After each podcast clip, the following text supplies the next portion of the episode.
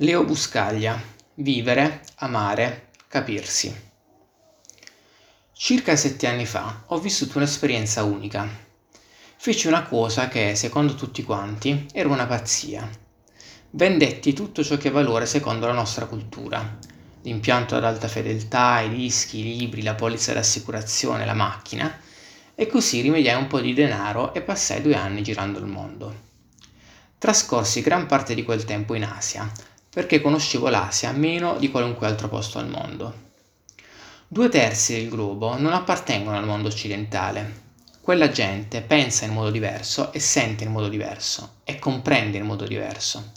E potete imparare molto su voi stessi e sulla condizione umana quando uscite dall'ambiente occidentale e scoprite che esistono popoli e territori che non conoscono neppure Gesù.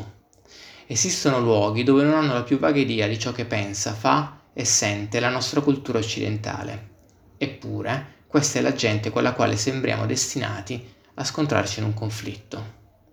Le loro parole non sono le nostre parole, i loro sentimenti non sono i nostri sentimenti.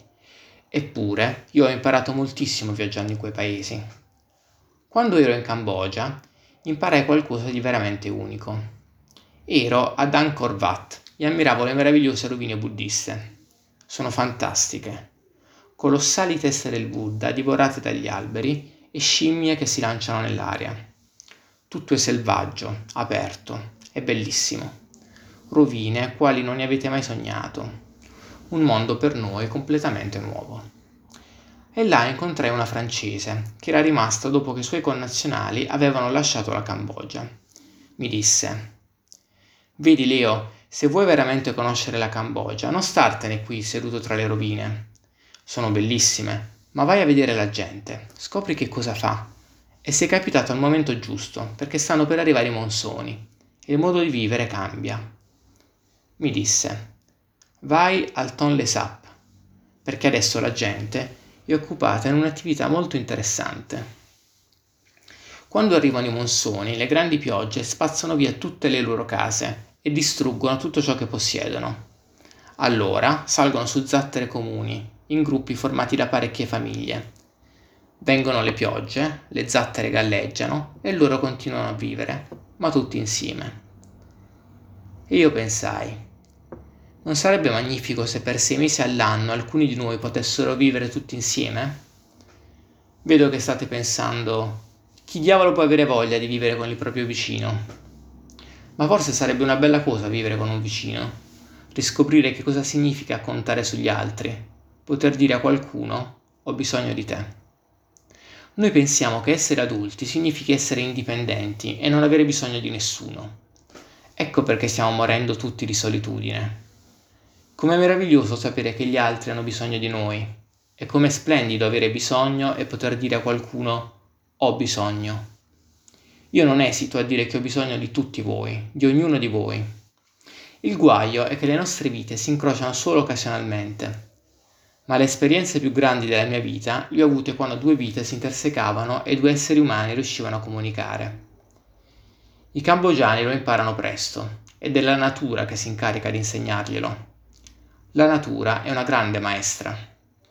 Basta che rileggiamo Walden, la meravigliosa frase di Thoreau Oh Dio, arrivare in punto di morte per scoprire che non hai vissuto.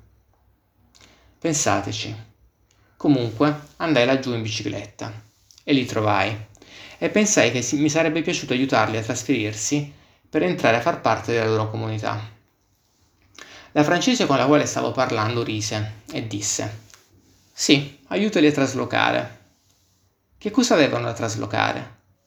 La natura ha insegnato loro che l'unica cosa che hanno sono loro stessi, non gli oggetti. Non possono accumulare le cose, perché ogni anno vengono i monsoni e non esiste un luogo dove portarle. E non potevi fare a meno di pensare, cosa faresti Buscaglia se i monsoni arrivassero a Los Angeles la settimana prossima? Che cosa porteresti via? Il televisore a colori? L'automobile? La sputacchiera che ti ha lasciato zia Matilda? puoi portare via solo te stesso.